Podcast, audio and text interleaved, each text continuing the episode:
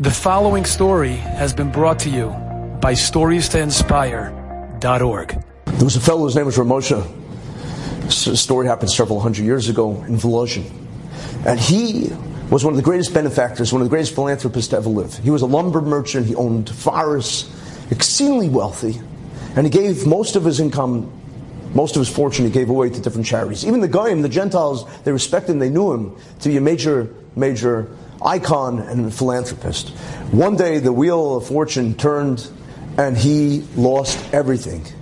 He was devastated. He lost everything, all his possessions. He lost his entire fortune. And he was so devastated. He was so upset. He didn't know what happened here. Why this happened? What? He went to Reb Chaim Volozhin. Rav Chaim Volozhin, of course, knew him. Rav Chaim Volozhin said, it doesn't make sense. Somebody who gave so much tzedakah to lose everything, we have to convene a bezdin of dayanim, a very, very outstanding Talmid Chachamim, and they're going to have to configure why he lost all his money. What happened here? They met, and they said the only avera that they could come up with that he did in his lifetime was maybe that he gave more than a fifth of his money away. Rav Chaim Volozhin said, I don't buy that.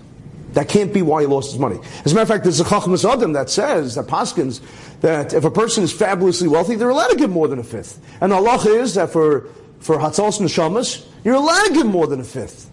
There are different heterim to give more than a fifth. So Rav Chaim said that can't be the reason. He says, Tzarich iyun Gadol. It requires great, great, great understanding. We don't understand why he lost his money.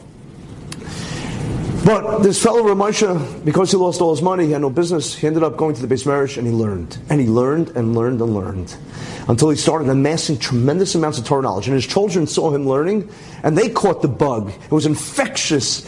It was, it was, it was contagious. They wanted to also learn. And they loved learning. If he was in the lumber business, they would have gone into the lumber business.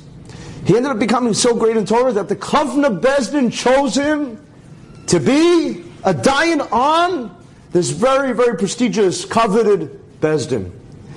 And he ended up becoming so great that his son married into Reb Chaim Volozhin's family. And who was his grandson? None other than Rabbi Yosef Dov Halevi Soloveitchik, the Beis Halevi. And who were his offspring? The most prominent rabbinic dynasty in Jewish history, perhaps. The Soloveitchik family. You have Soloveitchiks, Brisker, Rabbanim, and Rosh Yeshiva all over the world. All because one man lost all his money. Rabbi Chaim Volozhin used to say that now we understand why he lost his money. So that gadlus should come because when somebody has, when someone is too pampered or spoiled, they don't have that struggle, then the ruchnius, the spirituality, is hard to attain. It just doesn't always reconcile. It doesn't always stim. It's not always so compatible. When you have too much luxury, then the spirituality is lacking.